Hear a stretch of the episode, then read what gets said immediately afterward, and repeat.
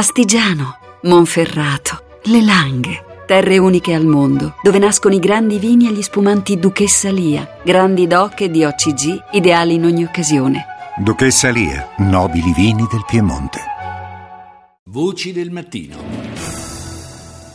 Le prime voci arrivano dal Kenya, sappiamo del massacro nel campus universitario, ieri l'arrivo a Nairobi di decine delle salme, ad accoglierle lo sceicco Adan Baku, presidente del Consiglio interreligioso del Kenya.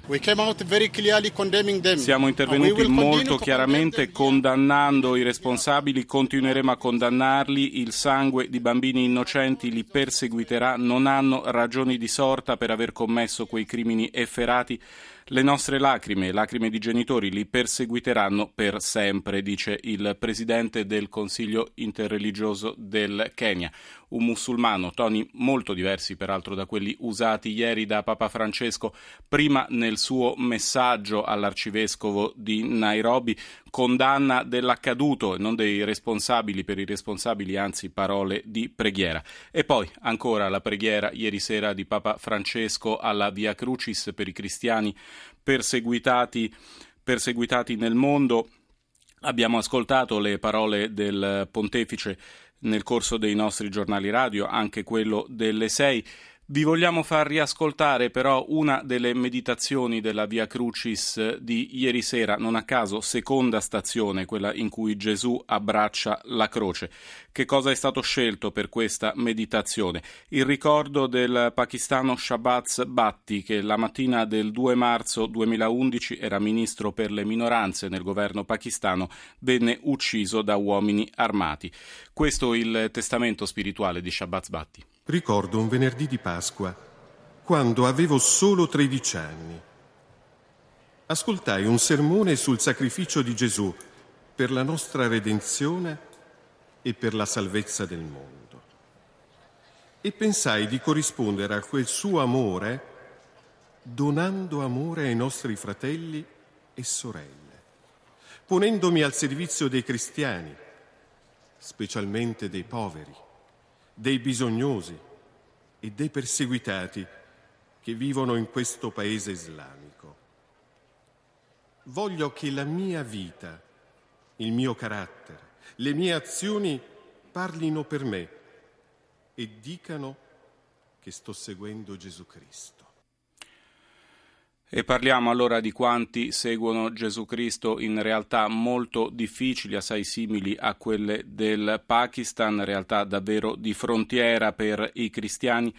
Rita Pedizzi ha raccolto la testimonianza di Monsignor Giorgio Lingua, nunzio apostolico a Baghdad, e di Monsignor Mario Zenari, nunzio apostolico a Damasco. Partiamo da Baghdad, Monsignor Giorgio Lingua.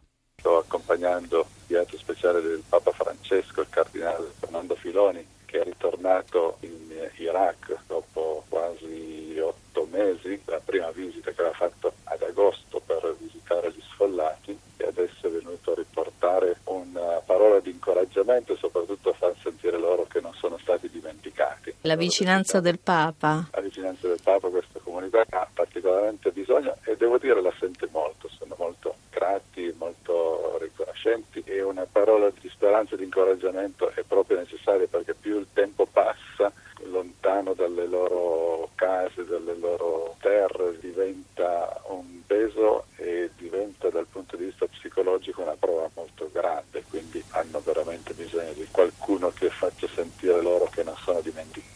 Pasqua, in questo contesto si, sì, si stanno preparando la Pasqua, direi che questo caratterizza, segna un po' la Pasqua di quest'anno, la, tragedia di questo gran numero di sfollati e la grande solidarietà e la grande condivisione che si è creata non soltanto a livello internazionale ma anche a livello locale di gente che apre le loro case, che si dà da fare aiuti. Abbiamo visitato ad esempio anche ad Alcroce, cittadina non grande ma che ha accolto quasi 400 famiglie e quasi tutte ospitate in case che erano vuote perché la gente si è spostata dalla zona nuova.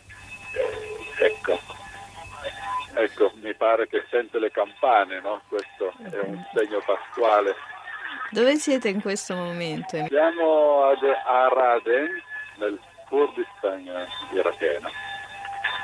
Siamo venuti appunto a visitare un gruppo di, di soldati accolti in questo villaggio. Un bel segnale. Senza dubbio, eh, quanto mai opportuno. Non potendo venire lui, che tutti aspettano, almeno l'inviato speciale è un segno della sua vicinanza.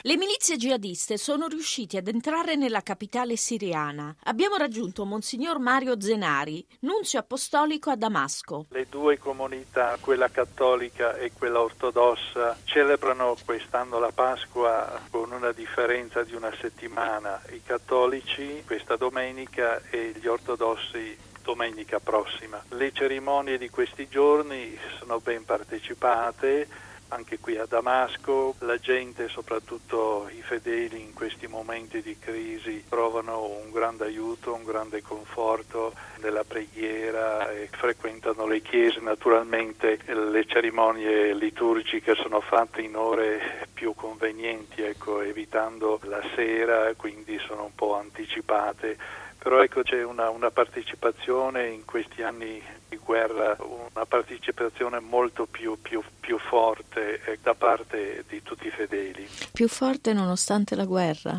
Nonostante la guerra, sotto sotto si sente che c'è un'apprensione perché non si vede ancora la luce in fondo al tunnel. Vivendo la via Crucis in questi giorni, Ecco, si vive anche concretamente qui assieme alla Via Crucis del Signore, si vive la Via Crucis eh, di tutta questa popolazione siriana, sia cristiani sia musulmani o di altre religioni, è una Via Crucis per tutti quanti e ci si chiede se siamo alla fine di questa Via Crucis, se siamo all'ultima stazione, quella che precede la gioia della risurrezione oppure se siamo a metà di questa Via Crucis. Ecco, questo è quello che pesa sui cristiani e che pesa un po' su tutti i siriani. Ecco, non si sa a che punto siamo di questa crisi, se siamo ancora lontani dall'avere una soluzione di questa terribile sofferenza oppure se il cammino è ancora lontano e gli ultimi eventi di questi ultimi giorni, anche qui a Damasco,